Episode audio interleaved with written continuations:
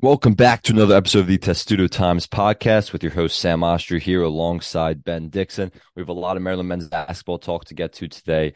Um, it's it's it's been a roller coaster ride like it has been all season. Uh, we saw that the road struggles continue against Michigan State, but they finally got their first road win against Minnesota on Saturday night over the weekend. We're going to get to all of that and more and look a little ahead at, at the the future, the calendar, uh, where they rank in the Big Ten. But first, Ben, how are you? Doing well, Sam. Uh, tough game in East Lansing last night. Uh, we're recording this Tuesday morning around or Wednesday morning, excuse Wednesday. me, 11 a.m. right now. That game Tuesday night was a tough one. Um, have to like some things you saw. Have to very much dislike some other things you saw. Um, we'll get into it all. Um, and yeah, just uh, ex- excited to dive in here, but uh, doing well overall.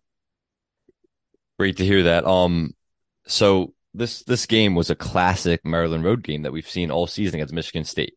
They go down 15 0 early. And we, we've seen similar trends with them all season on the road where they go down big early. We saw it at Michigan State, but they were they were down 17 to 0 early. But they they kind of just rolled over against Michigan against Michigan. That was back on New Year's Day, January 1st against Rutgers, slow road start. Against Purdue, slow road start, but they were able to battle all the way back against Purdue. And they did the same thing against Michigan State. So it does show a lot of resiliency that this team went down 15 0 and battled all the way back. We're to get to some specific things, but what were your overall takeaways um, on, on this first half and this ugly start and really just the game as, as a whole? Yeah, kind of everything you just touched on. I mean, 15 nothing is it's not good. That slow start was you know, it, it, was basically a nightmare, really reminiscent of that Michigan game. Obviously, it didn't end up going fully like that. The Terps didn't throw in the towel. They even took the lead in the second half and, and made it a, a two and three point game with under a minute to go. Um, but Donta Scott picked up two in the first one minute and 40 seconds of the game. That really set the tone. And then he had to come back in before the 16 minute mark of the first half and the team was down 15 nothing. So it was just an indication of just how bad things were going there. Um, it was it was frustrating. I think Joey Hauser had a great game shooting. Um, Tyson Walker, when he was on the floor, was excellent. He dealt with a lot of foul trouble himself, um, but when he was in the game, especially in closing time, he was really effective. Uh, but yeah, I, I, think just the my we can start with the, the slow start. Um, it was really just reminiscent. I, as I was writing the story last night, I was doing some research on this. You know, Maryland's played six road games or seven road games in the Big Ten, excuse me. Six of them have been losses. In the six losses, they've been trailing by double digits in the first half in every single one of them. You talk about the first game against Wisconsin on December 6th, fought back, made it a game. The second road game against Michigan on January 1st, like you said, 17 nothing, threw in the towel there. Rutgers, what was the score there? 15 4. Um, came back, made it a little competitive. Was really not competitive for the majority of the game though. Iowa down double digits in the first half, cut it to a three four point game in the second half, but once again Iowa ran away with it. Purdue, we know the story there, twenty five to eleven, um, and then Michigan State last night fifteen nothing. So it, it's it's a bad trend. It, it's it's concerning. Um, the good news is is that Maryland has put themselves in a position where you know, they're going to be in the tournament bearing a collapse, bearing a, a loss to Minnesota or, or, maybe a spiral towards the end of the season here. And you want to play on the road in those games, but it is, it's a trend that you know, it's almost hard to make sense of how they go down double digits in really every single road game, notwithstanding Minnesota. Yeah, I mean, look, like you can you can point to the road and home splits, and we will because there really are that staggering. Just to throw another on some more numbers out for you, um, in Maryland's six Big Ten home wins this season, when they're undefeated at home, they haven't lost at home. They scored a total of 218 first half points. Maryland's six um, road losses this season. I'm not counting Minnesota, which was their lone road win, because Minnesota is by far the worst team in the Big Ten. It's it's not even fair to count them. But in the, their other six road games where they lost all of those, they've scored 135 first half points. That's an 85 point difference in first half scoring at home and on the road in the same amount of games. That's a jarring, jarring number. And look, like winning on the road in college basketball in the Big Ten, it's really hard. It's really difficult, but but teams still find a way to do it. Maryland really has not found a way to do it all that all at all. Like the Minnesota win was a good win. They had to get it. It was the first. It was a good good way to get your first road win. But like Minnesota is the worst team in the conference, and it's not even close. Like that. That's barely barely a Power Five basketball team, if we're being honest, especially with the injuries that they have right now. So that, that barely even counts to me as a road win. You know, when you're talking about the rest of the conference and all these other road losses, it's it's not that they can't compete on the road because we, we see them do that in the second half. We see them get in their rhythm and, and get more comfortable as, as the game goes on. It's the starts. They fall behind so early that just puts them in a bad position. If they don't fall behind 15 to 0 yesterday against Michigan State, they're winning that game. And we'll talk about the abysmal three point shooting, but it was just if you don't fall behind early, you're probably winning a lot of these games. And you have a much better record in the Big Ten than than seven and six. It's hard to win on the road in the Big Ten. We all know that, and Will loves to remind everyone of that but it's like it's it's almost jarring how bad they've been on the road compared to a lot of these other Big Ten teams because I haven't looked exactly at the numbers, but some of these other teams, any any other tournament team in the Big Ten, I think they have more than one win on the road, or at least their one win wasn't against Minnesota. Um, so so it's concerning. I mean, look, like we were talking about it yesterday, like we've seen them do very well in neutral site, uh, like at St. Louis, or when they played St. Louis and played Miami at Mohegan Sun earlier this year. So and and even at the Barclays Center, they got off to a bad start, but then they battled back against Tennessee. So it's not like come playoff time, like we should be worried because it's not on the road. It's in Chicago. They'll be on the road in the NCAA tournament at neutral site. So it's not like a road atmosphere in that sense, but it still is um, being away from College Park and how much they've struggled. It's concerning. It is. It is. It certainly is. I think if you look from a, a non Big Ten scope here, and you look at the beginning of the year when they they picked up a 28 point win against St. Louis, who's turned into you know a pretty bad team in their own right. They're top 100, but not the the borderline top 25 team that that we expected.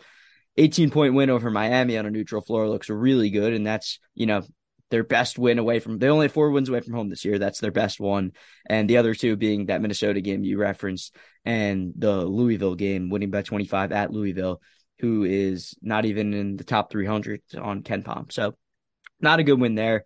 Um, I, I can't confirm those stats you say about, you know, the teams winning road games like that. Obviously, it's really hard to win in the road, but like look at Indiana, for example. Like Maryland picked up a great win over Indiana at home.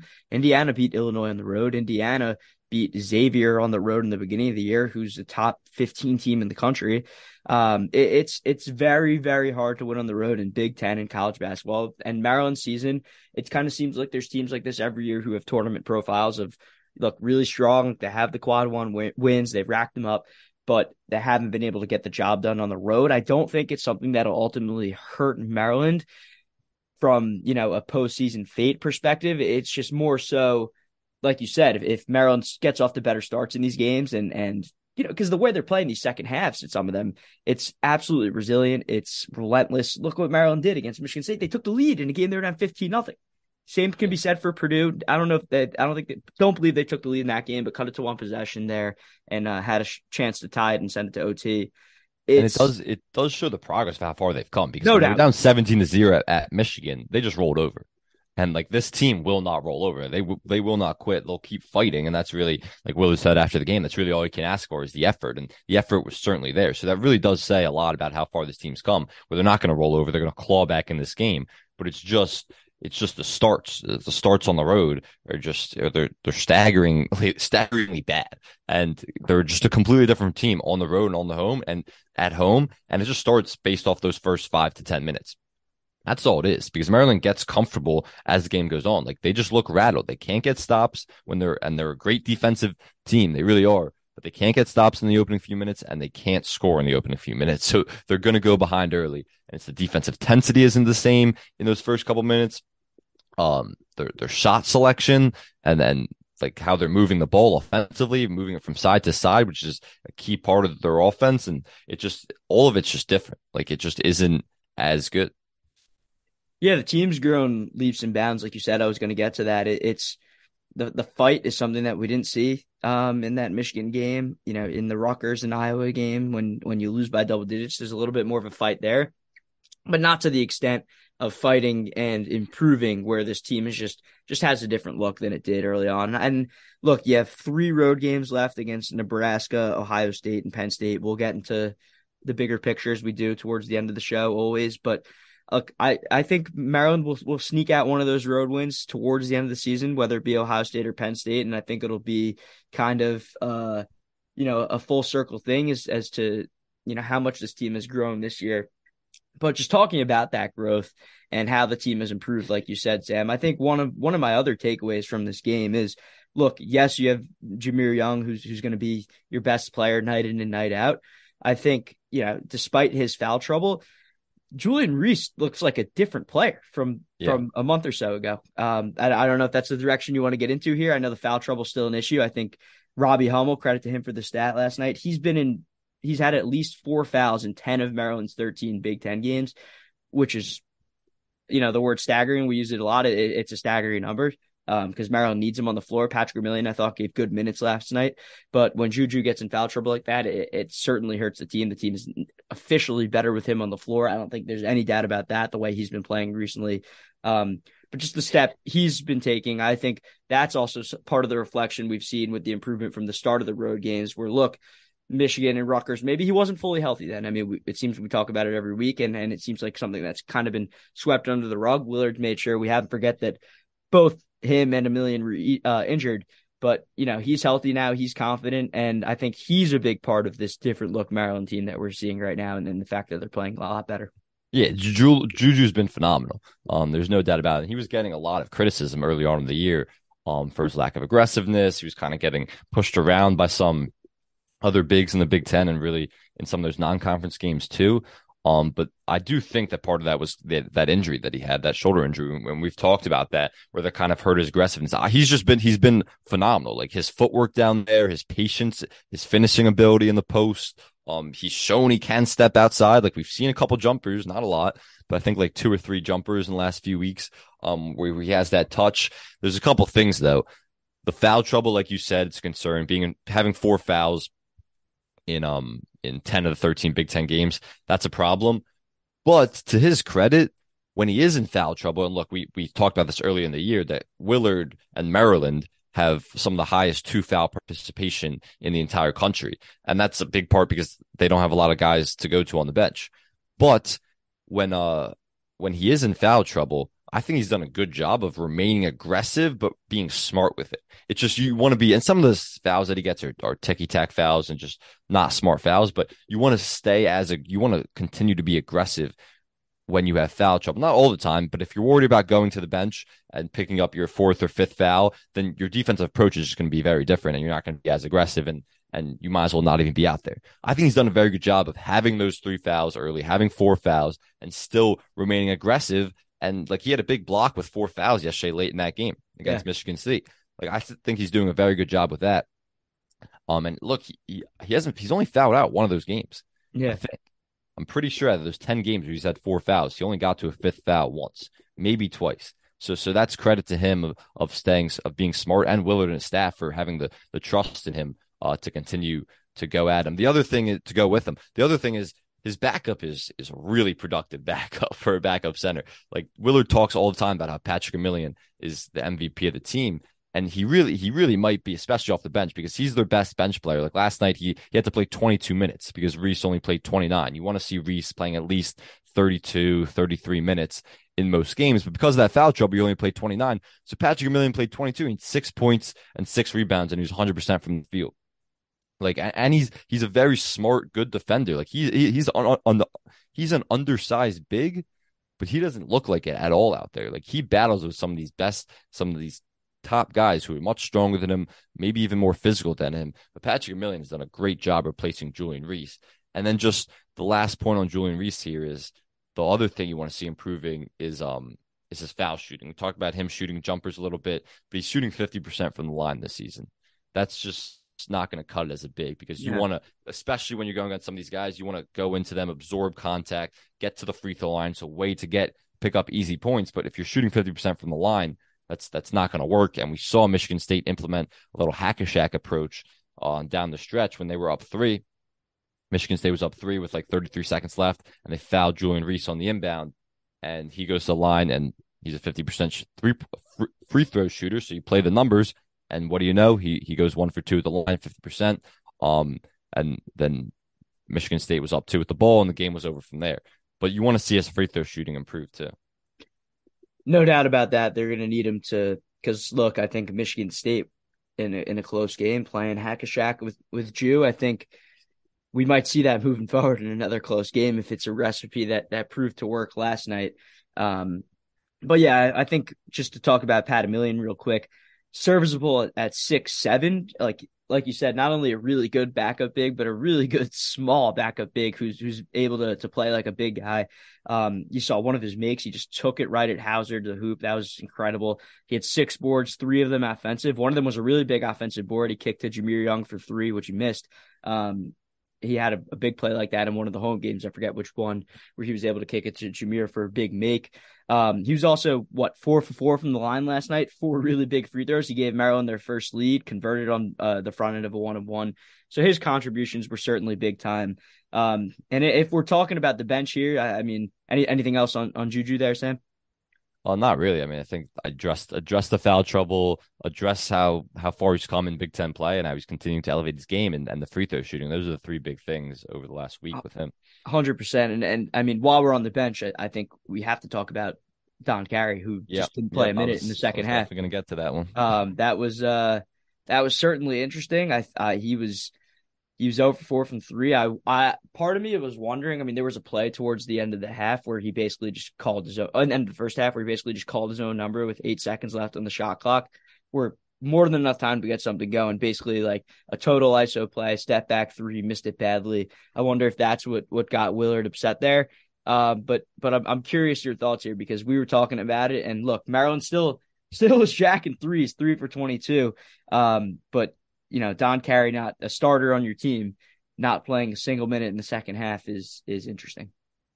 Yeah, look, the whole Don Carey thing is interesting. Like Jahmir Young comes in, um, and you don't really know exactly what you're gonna get. No one predicted he would be as as good and as physical and as talented as he was immediately and have pretty much zero um, transition period coming into the Big Ten. He's just been phenomenal, but no one really expected that. And that's kind of why they picked to finish 10th because you didn't really know what you were going to get from these transfers.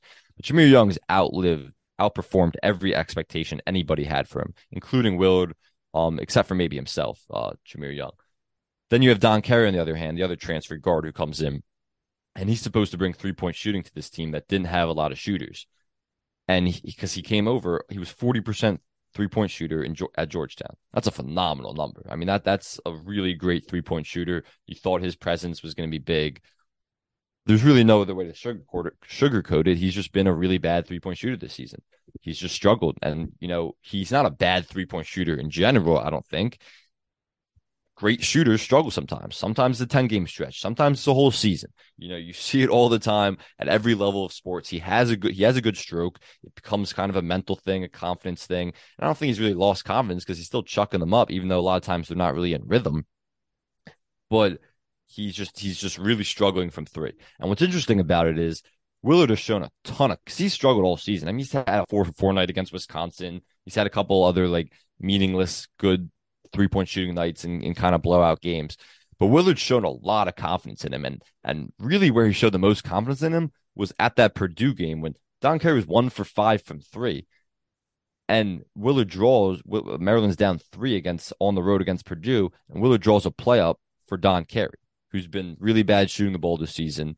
And and it was a brilliant play. It was very well executed. Don Carey got a good look from the corner. He airballed it, and he was he finished the game one for six from three. So Willard showed a ton of confidence in him all season. So it's like, all right, like he's going to continue to struggle, but there's not really going to be any repercussions because what can you do? And then yesterday at Michigan State, he's over four from three in the first half. He's just, he's really like, he's really useless out there offensively because he's not, he's not somebody who can drive to the basket. He doesn't have a great mid range game. He's really just a three point shooter. Um, and he's not, he can't like ball, he can't handle the ball or initiate the offense. He's really just a three point shooter. Like that, that's his role and he was struggling. He was over 4 in the first half against Michigan State. And Willard just pulled him. Like he he he simply did not play a he was straight benched. He did not play a minute in the second half.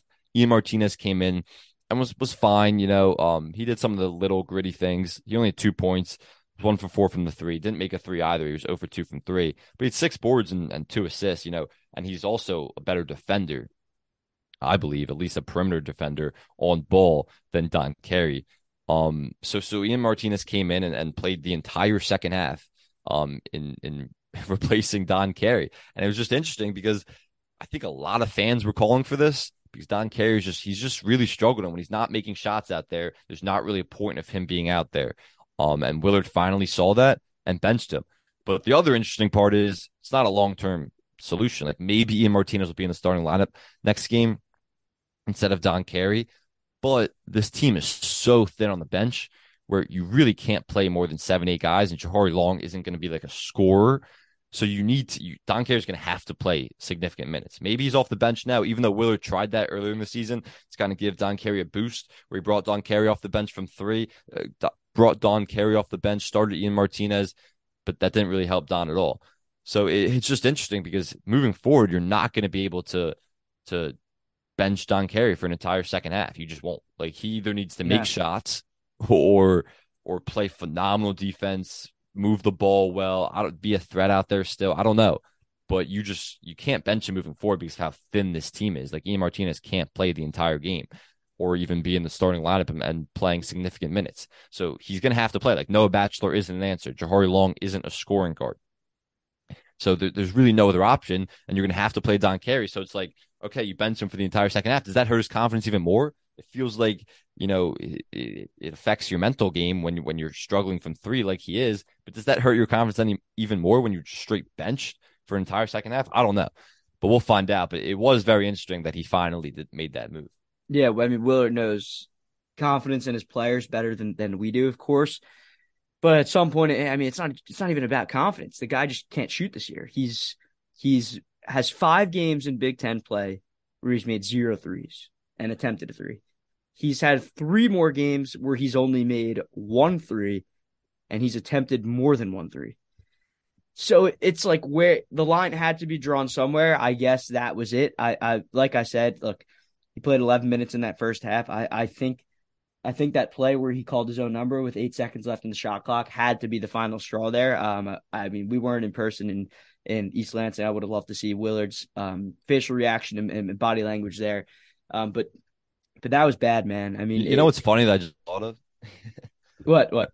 Remember during this eight 0 start, how Willard was talking about how like opposing coaches are talking, him calling him, and it's like, how do you get your guys to play so hard defensively? How do you have great such such great defensive intensity? I remember he said like he said, My offensive philosophy has always been like, you can do whatever you want offensively. You can take whatever you shot you want, but as long as long as you're playing hard on defense, that's the only thing I care about. The only time you'll ever get benched or pulled from a game is if you're not playing hard on defense. That's not exactly true.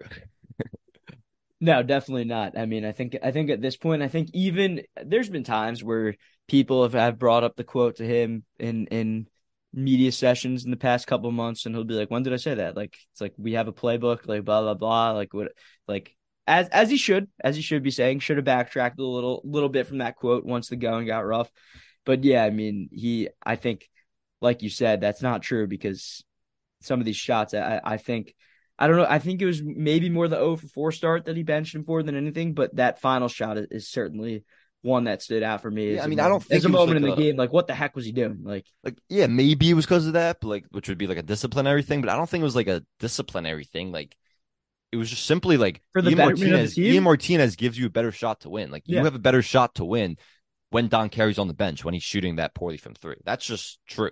So it was it was staggering that he didn't play a single minute in the second half. Like not he didn't come off the bench. Like he just didn't play a single minute. Ian Martinez Ian Martinez played all 20 minutes in the second half. So that was that was interesting.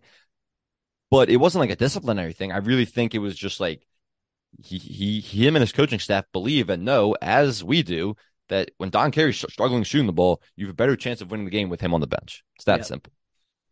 Like you said, that's that's a strength. Um, if it if it's not going to be there, then you know it, it's not going to be a, a, good showing for for the team from for him and then just from three point range in general. I think look, we can rag on him all we want. He was over four from three. The team was three for 22 from three. So it's not like anyone else stepped up. Like Hakim Hart yeah. shot six threes. He only made one. I mean, his shot has look, he's, he's, his, the slashing still there. He had some clutch buckets last night, but his shot has, has completely gone out the window. We can get some numbers there in a little bit once, once I do the math. Uh, Jahmir Young only one for five from three.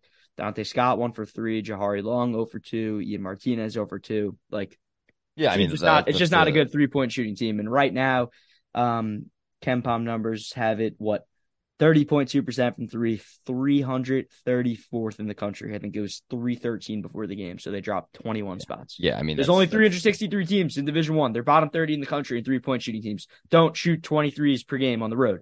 It's not going to work. It's just not. Yeah, yeah, t- yeah. 22 threes they took. Yeah. I mean, it's tough. Like that's that's really bad. Like 334 out of 360 something teams like that. And second, they're second worst in the Big Ten, only behind only a team that's worse is Minnesota, just barely a, barely a, a, team right now as well. Yeah, it's really uh, bad. Like it's not like like like we said, like Don Carey, we're picking on him him a little bit, but I still don't think he's a bad three point shooter. He's just he's going through a very rough stretch, and it, it, can it can mess with your mentals, it can mess with your confidence, it can do all that stuff, and then that's tough as a shooter. And sometimes you need a reset.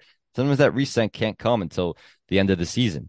Um, it's just hard to hard to reset in the middle in the middle of yeah. a grueling schedule and a grueling season. But yeah, like you said, like it's not just all him. Like this this this team, the jury's out. Like this is a very bad three point shooting team. Terrible. Couldn't be. And and sometimes they're like they at home they've had nights where they've shot over forty percent from three. They had a thirty five percent night at home oh, in that three game home stretch last week. Like they've had good three point performances. And and against Minnesota, they were phenomenal from three. They started the game five for seven from three. So maybe I think that sometimes when when they think they have a good start or a good stretch or a good game from three, um, it, it switches. But they've really sh- consistently over a long period of time, like this team has struggled from three, and they're not a good three three point shooting team. And like you said, like you can't you just can't shoot 22 threes on the road. Yeah. Like if, if you're p- taking better shots, even if you make two more of those threes, I think Maryland wins this game. If you take five, if you still make three threes, and Michigan State had nine and shot 45% from the three, but even if you take five less threes and, and make them better shots instead of three bowls, um, I think you have a better sh- better chance of winning. You know, Maryland, like their best, they're at their best when they're driving, driving and kicking, and and some of their looks are or they're good three point shooter looks. And your dad actually pointed this out on Twitter yesterday, and I, I noticed it saying? too. But it was I forget what point it was, but it was when he when when I think it was a Jahmir Young drive and kick, and the defense collapsed, and it was for Hakim Hart's three, and it was the middle of that big run, 12-0 run or 14 to 2 run in the second half yesterday. I think it was a Jahmir Young kick, but I'm not exactly sure. But Jahmir Young drove the lane, kicks out to Hakim Hart, and it was the only three he made all day. Um, but it was an open look. Like the defense converged yeah. because you have to pay attention to the Jahmir Young drive. There's no guard in the entire Big Ten who can guard Jahmir Young one on one right now. So you have to pay attention to his drive. And when the defense converges, that's when you kick. And they got an open look for Hakim Hart. But the reality is they're missing a lot of open looks too. Like it's just this team isn't going to win games when they're shooting that poorly from three. It's one thing to shoot like 25, 27, like their average is 32% from three but 14% from three and you shoot 22 attempts, you're just like, you're not going to win ball games that way. Even against a bad Michigan State offense. It's a good Michigan State team, solid Michigan State team. They should be in the tournament, but it's a bad Michigan State offense. It goes on a lot of scoring droughts. And Maryland's defense was very good against them. Um, but but even against them, you have to make shots, and and it's just you're you're going to lose tight games, you're going to lose blowouts, you're going to lose games if you're shooting that poorly from three and shooting that many of them. Of course, and yeah, the, the look, the penetrate and kick with Jahmir Young. If if even if you're that bad of a shooting team as Maryland is, if you get those wide open threes in rhythm, you should be able to hit them. Let me get you those those numbers on Hakim Hart because there's been times where he showed he's a really good shooter in his career. December second against Illinois, he goes five for six from three. He was in fuego that game. Really helped him beat Illinois. That felt like a really pivotal moment in Maryland's season. Get to eight zero. Oh. If you take out those three point makes and attempts, he is shooting 16.7% from three in conference play. It's it's bad. It's it's yeah. look, it's Don Carey is definitely part of the problem. And and Hakim Hart, look, he still has a top 100 offensive rating per KenPom in the entire country individually. Still showed really good flashes of being a really good offensive player, whether that be facilitating, making plays for his teammates, or driving to the hoop. We know how effective he is as a slasher but 16.7% from three. Maybe his shot, he's slumping from three as well. Maybe there's got to be a moment with Hakim where it's like, look, shouldn't be taking six threes on the road against Michigan State. But the difference is Hakim is so valuable in so many other areas. Like you said, slasher, like he can drive to the basket. They've been getting more post touches for him in recent games. They're designed sets for him to get touched in the post, and he's effective down there. And he's a great defender, as we all know. So, so he's still effective out there. Like when he goes one for right. six from three and still has twelve points, like you want to make see him make some of those threes, but you know that's still a pretty solid game from him. Of course, I'm not. I'm not saying bench him or anything. I'm just saying maybe al- alter that that recipe for him where maybe he's not taking what six three. What did he take last night? Six threes and three twos, six twos and three threes. Because look, he's we we know he's he's he's a good offensive player. He's a very good defensive player, and we know his strengths offensively. I just don't think taking six threes for him on the road or anyone for that matter, because no one on this team has proven they're a great shooter. Uh, yeah, like, yeah, I mean, it's a, it's a bad like the numbers say everything you know. It's a very bad three point shooting team, and it's just not filled with with three point shooters on the roster or guys who who are three point shooters, but are struggling. And and you know, you kind of thought Don Carey coming into the season would fill that void, but he hasn't. Like even Jahmir Young, who has been phenomenal, you can't say enough things, good things about him. He's not shooting particularly well from three at all. No, he's he's definitely under thirty percent. He was one for five yesterday against Michigan State. You know, um, I've been been breaking some of his film down and looking at his numbers, he's actually a much better shooter off the dribble. In some of those pick and roll sets, when someone go under his screen, he's a much better shooter off the dribble than he is a catch and shoot shooter. Um, but he's not like that's not his strength, three point shooting. So this team's gonna struggle shooting threes. But when your team struggles shooting threes, and you're not up against some dominant big like like a Zach Edey, like a Hunter Dickinson, like Michigan State is a very physical team. Don't get me wrong wrong, but they don't have some of the traditional bigs that Izzo has had in the past. You got to limit the three point attempts, and you got to get downhill more.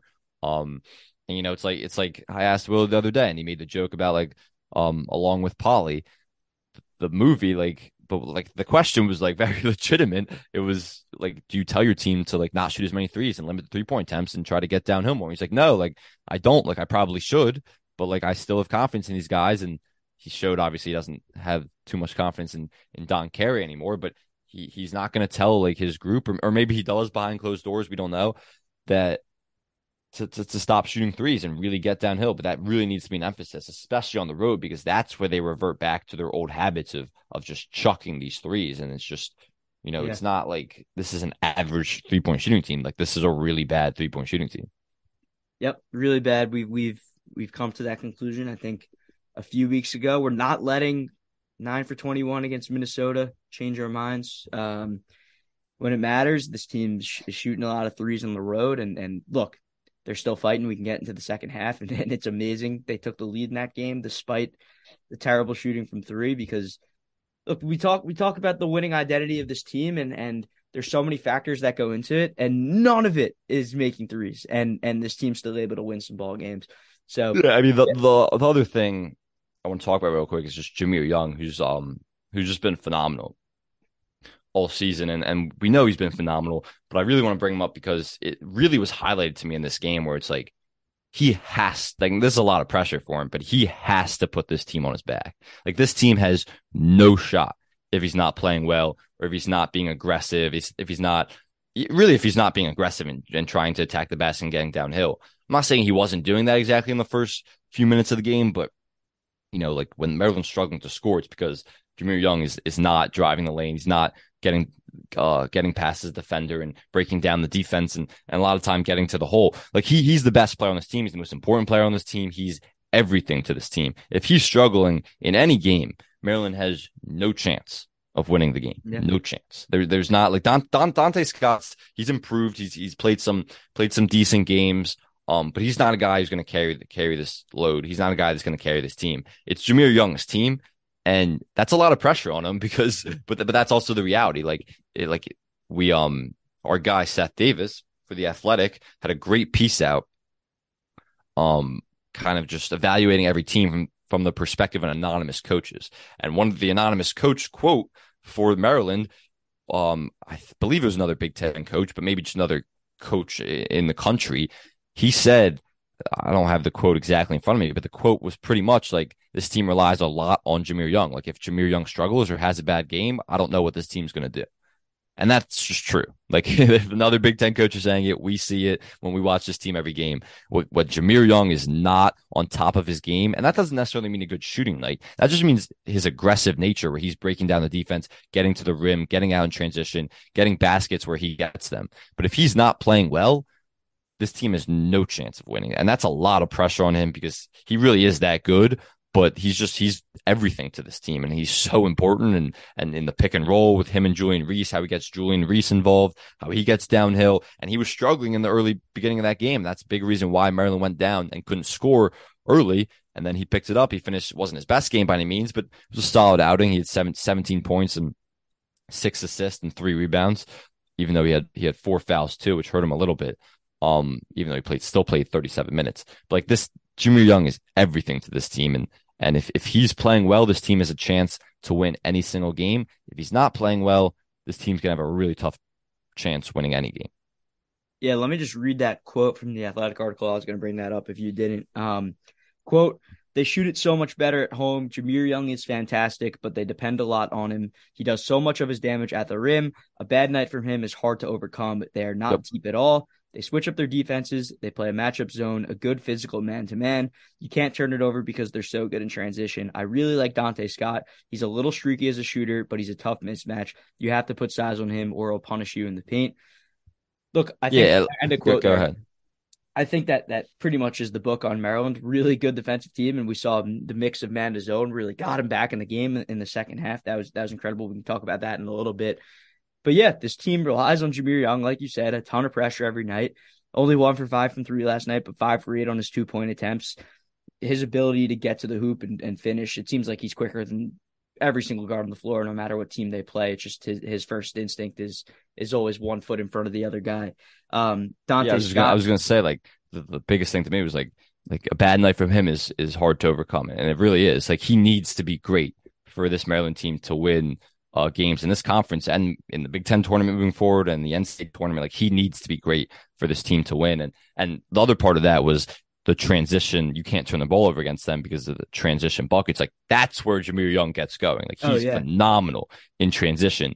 Um, he's a great finisher. He's so fast, and they really want to run. Like when they grab boards or they turn the ball over, like they just get it out to him, quick outlet, and he just goes and and a lot of time gets downhill the basket. Sometimes kicks out or makes makes the right read.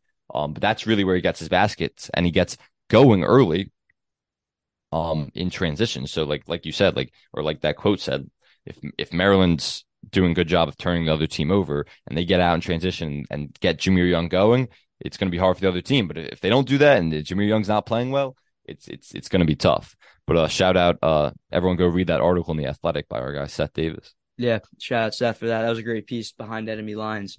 Um, always love those anonymous coach pieces. But I just wanted to touch on just one one more part of that quote um, with Donta Scott. We were talking about this off air last night. It just seems like the book on him is is kind of out. Like you know how to defend him. He's not going to hurt you from three, like that the article said. He's a sh- streaky shooter, and it's like you know his bread and butter that that little hook shot in the mid post, low post. Um, he likes to be physical. He can bang with the bigger bodies in the conference.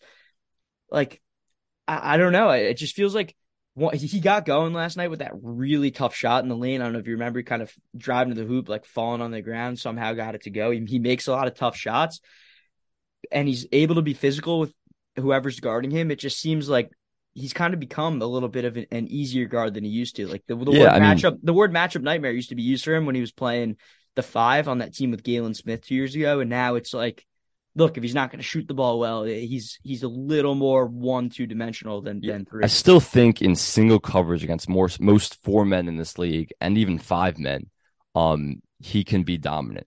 But the problem is he's not really in single coverage a whole lot. Like no. most of the time, like if he's shooting the ball well from three, then he's really a threat because you really have to um, go out there and defend him, and he, he can drive right past you too if he's shooting the ball well from three. But he, he's been pretty inconsistent from three, and the most times he's getting his touches are on that mid post, low post block. A lot of times on the left block, and if he's single coverage, like I have a ton of confidence in him to get a bucket almost every single time. But like you said, like the playbook's out on him. Like most teams now are sending a double over pretty immediately. Um, and he's kind of just ineffective when that double comes. He's not like a great passer out of the double team And and that's kind of the smart thing to do because if you have him, if he has anyone in single coverage down on that block, like he'll go right to that right hook and he'll get a bucket on you every single time. But most teams are sending that double over to prevent him from going to that right hook, and it's kind of putting him in, in a little bit of a dilemma. So it's on the coaching staff too to get him in better positions where that double can't come. And certain teams haven't done the double. They're just like, okay, like we'll let Donta Scott beat us. That's fine but a lot of teams have in, in certain instances when he gets that gets his touches on the that mid post low post block a lot of times on left side but sometimes on the right side. And it's just when that double comes it, it just it's just tough. Like it, it's tough to to pass out of that. It's it's a well timed double. His his eyes aren't necessarily watching the double come because sometimes it comes down from the perimeter sometimes it comes down from the other block in the help position. So that's kind of the game plan on him. And and it, it reams them kind of ineffective when when teams are successfully doubling that.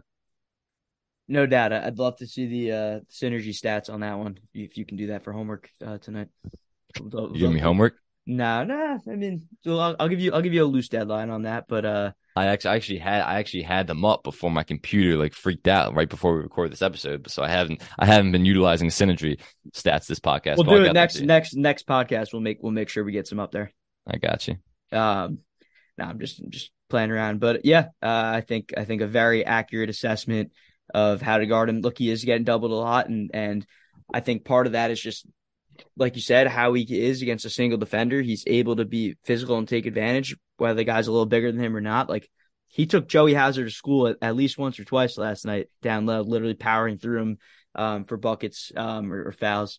So yeah, I, I, think pretty pretty accurate assessment um, by you there, and and just about this whole roster right now, from from Juju to to Jahmir to Hakim. I think I think there's there's a pretty good public feel, and or at least a feel from us about what everyone's doing well, and and and the recipe of of what's going right and and what's gone wrong here.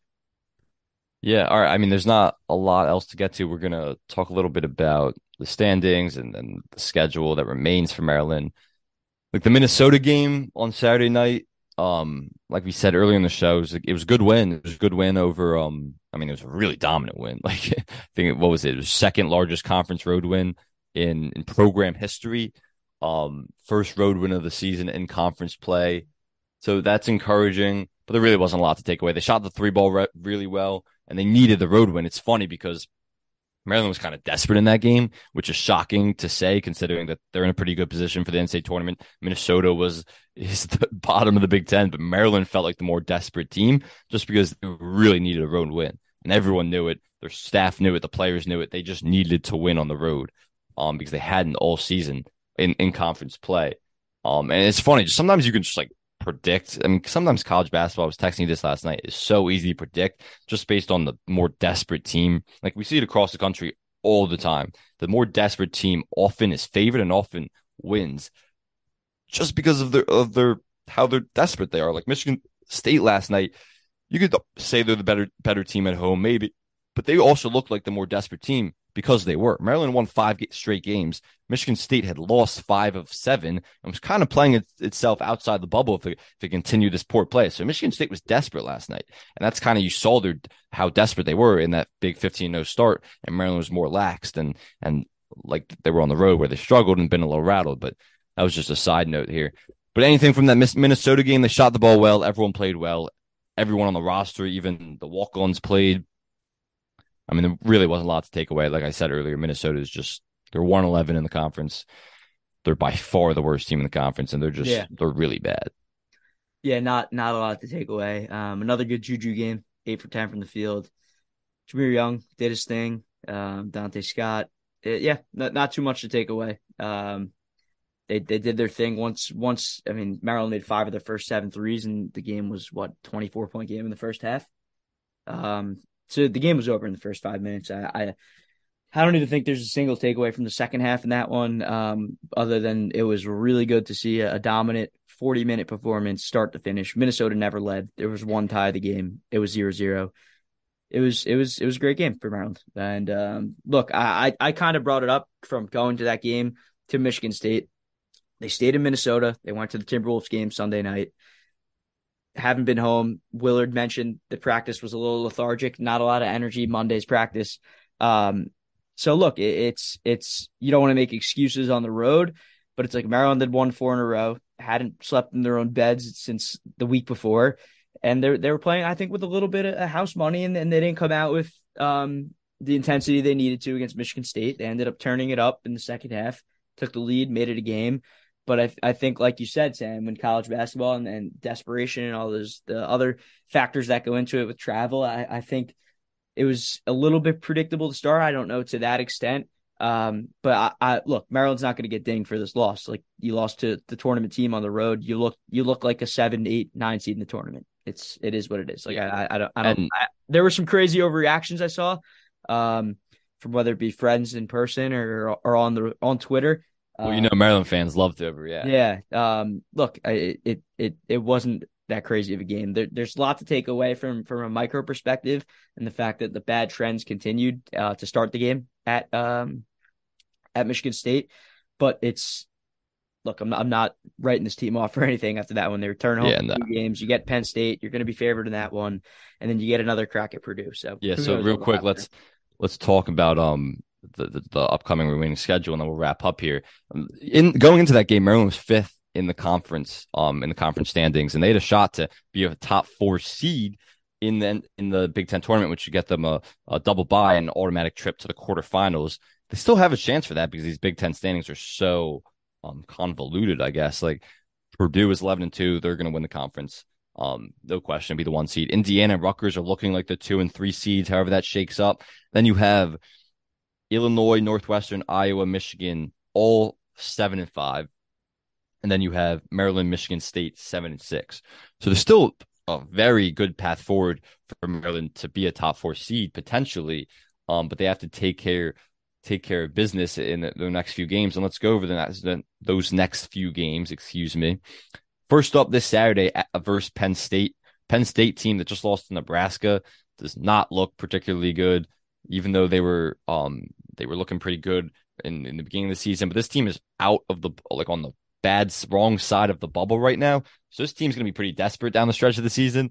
Um, I don't know if they're an NCAA tournament team. I mean, Jalen Pickett's one of the best players in the Big Ten, but this team is just has struggled a little bit, especially defensively. So this is at home for Maryland. Then Purdue's coming to town, the number one team in the country. This will be next Thursday.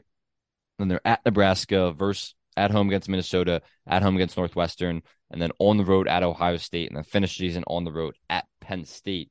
So let's see, they have one, two, three, four, five, six, seven games left to go.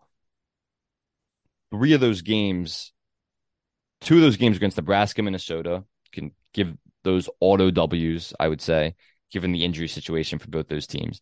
And then you would say, like, there's no way they're going to lose twice to Penn State. They're at least going to lose win one and likely that win will come at home this Saturday. Um, so there's three wins out of their seven. That Northwestern game is going to be huge for the standings because right now Northwestern's a, a game ahead of Maryland in the Big Ten standings, and that's going to be at home for Maryland, where they're much better at. Um, and then they have Ohio State and Penn State at the end of the year. Ohio State's out of the tournament. I don't really see them making it. They don't really have a chance. They're three and nine in the yeah. Big Ten, so that se- their season might be done by that point, essentially. So on the road at Hi- Ohio State, that's a winnable game, and then Penn State's going to be really desperate to get a home win that last game of the season because they're going to be on the bubble the rest of the way. So we'll see how that shakes up. I could see this team in the last seven games. Um, I see four wins for this team, four and three, I would say, in the last seven games. Yeah, I think I think if you're the team, I think your goal is five and two. To be honest with you, um, I think out of we'll argue we'll say the three toughest games on on the schedule are remaining at Penn State, at Ohio State, or home against Northwestern. I'll give you one of those two, and then obviously home against Purdue next Thursday. If you win one of those three, you should be able to hold serve in those other four games. And fin- and look, KenPom projects eleven and nine in conference. I think I think 12 and 8 is, is feasible. Um, I'm not yeah, sure. Yeah. I'm not sure how exactly it's going to play out. I think I think if you're Kevin Willard and your staff and you're looking at the schedule, you say, look, we got four games at home. We want to beat Minnesota, Northwestern, and Penn State all at home. Purdue, you have to feel you have a chance, given that you went in there and you almost knocked them off. I know Purdue around Zach Edey didn't score in that first game. It might not be the case um, at Maryland again, and they struggled at Indiana. Um, the surrounding cast outside of Edey, so who knows what'll happen there. Um, Nebraska on the road, you gotta you have to win that game. I know that they always have good crowds at, at Pinnacle Bank because that's the only show in town, and and but that's just not a good team. Um, I don't know. I think I think five and two is a, is a very feasible goal. No, I, I, absolutely um, think it's feasible. Like I don't think I think a lot of people think that Maryland has a good chance to beat Purdue Purdue when Purdue comes down just because of how good they've been on the, at home. I would still be very shocked if they upset Purdue. Um, I think it'll be a pretty close game. I'm interested to see what that line would be, but you got to remember that Zach Edey had 24 and 16 and a pretty pedestrian game, to be honest yeah. with you. He didn't shoot the ball particularly well from the field. You know, he missed a lot of shots he usually makes. But Maryland, to Maryland's credit, they had a great game plan for him. It was make everyone else beat you.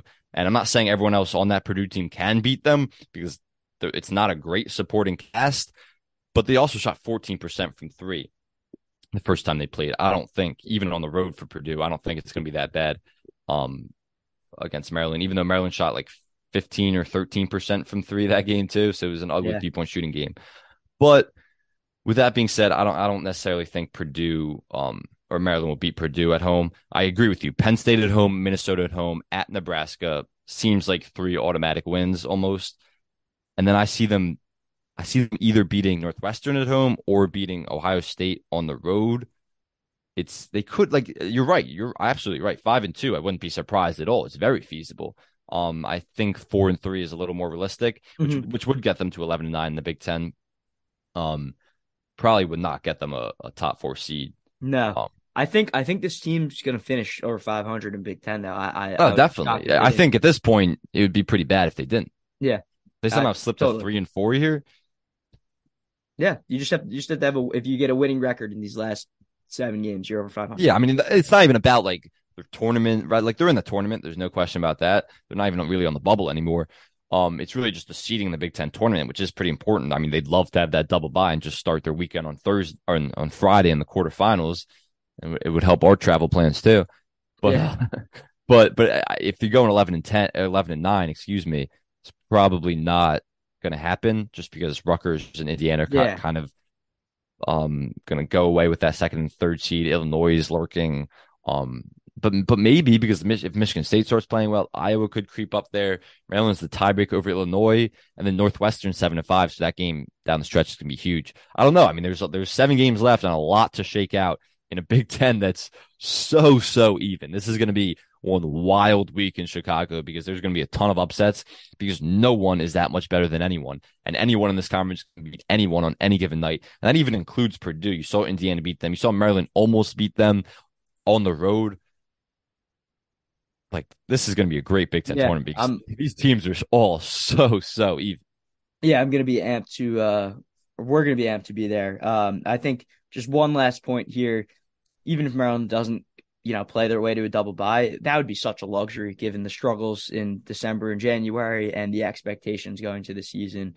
I think as long as they finish 11 and 9 or better in the Big 10 it's it's it's gravy on top of you know what was expected not to be a great season. And Kevin Willard has already instilled that that culture in year one and the team is, is reaping the benefits of that. Um, so I'm just excited to see how it finishes out. Two home games. Um, you know the the Xfinity Center can, can be a madhouse and and look if, if they can beat Penn State and, and we'll talk to you guys before Purdue but if they can beat Penn State and you're winners of five of your last six and you're still undefeated at home eight six in the Big Ten it, it the narrative certainly changes uh, game in and game out with this team. Yeah, I mean that's just the way it's been all season with Maryland and with almost all these teams in the Big Ten. Yep. Um, we're not going to be on air before Penn State. You want to give a quick Penn State prediction? Yeah, I think Maryland. I think Jalen Pickett is going to be the key here. Uh, one of the best players, not only the Big Ten but the entire country. That guy has been sensational. Um, Penn State is the worst offensive rebounding team in the entire country. So my for my key for Maryland here, got to defend Jalen Pickett. Julian Reese has got to be able to stay in the game. Pat Emilien's got to contribute off the bench win the battle on the boards, you'll win this game at home. Um, I think Maryland wins this one by nine points. Um, I'm going to go Maryland 74, Penn State 65. Yeah, I don't see Penn State coming into College Park and beating them. Um, this Penn State team is good. You know, they've struggled a little bit uh, in recent weeks, but this Penn State team is pretty good. I think we'll see how the rest of the season plays out, but I think this team deserves to be in the tournament. Um, I love Micah Shrewsberry. I think he's a phenomenal coach, and what he's done with his Penn State program to turn them around in just a couple years there, and and how he's continuing uh, to recruit there. I think I think this Penn State program is going to be legit for years to come in this conference. Um, with that being said, Maryland's the better team, especially at home. They'll probably be favored by like six or seven points, mm-hmm. maybe, maybe five. I don't know, some, something around that. Um, I think Maryland takes care of business. You know, Maryland's done a great job, whether it's guards or bigs, of crafting defensive game plans. And Willard and his staff deserve a ton of credit for this, but crafting defensive game plans uh, that limit the other team's best player. Almost like I'm just it's Super Bowl week, so let me throw out a football analogy, almost like Bel- Belichick does week after week, where they're going to take away the opponent's best weapon. Mar- Maryland does a great job with that. Um, whether it's bigs or guards, you know, you saw it even earlier this season with like Isaiah Wong from Miami. Yeah.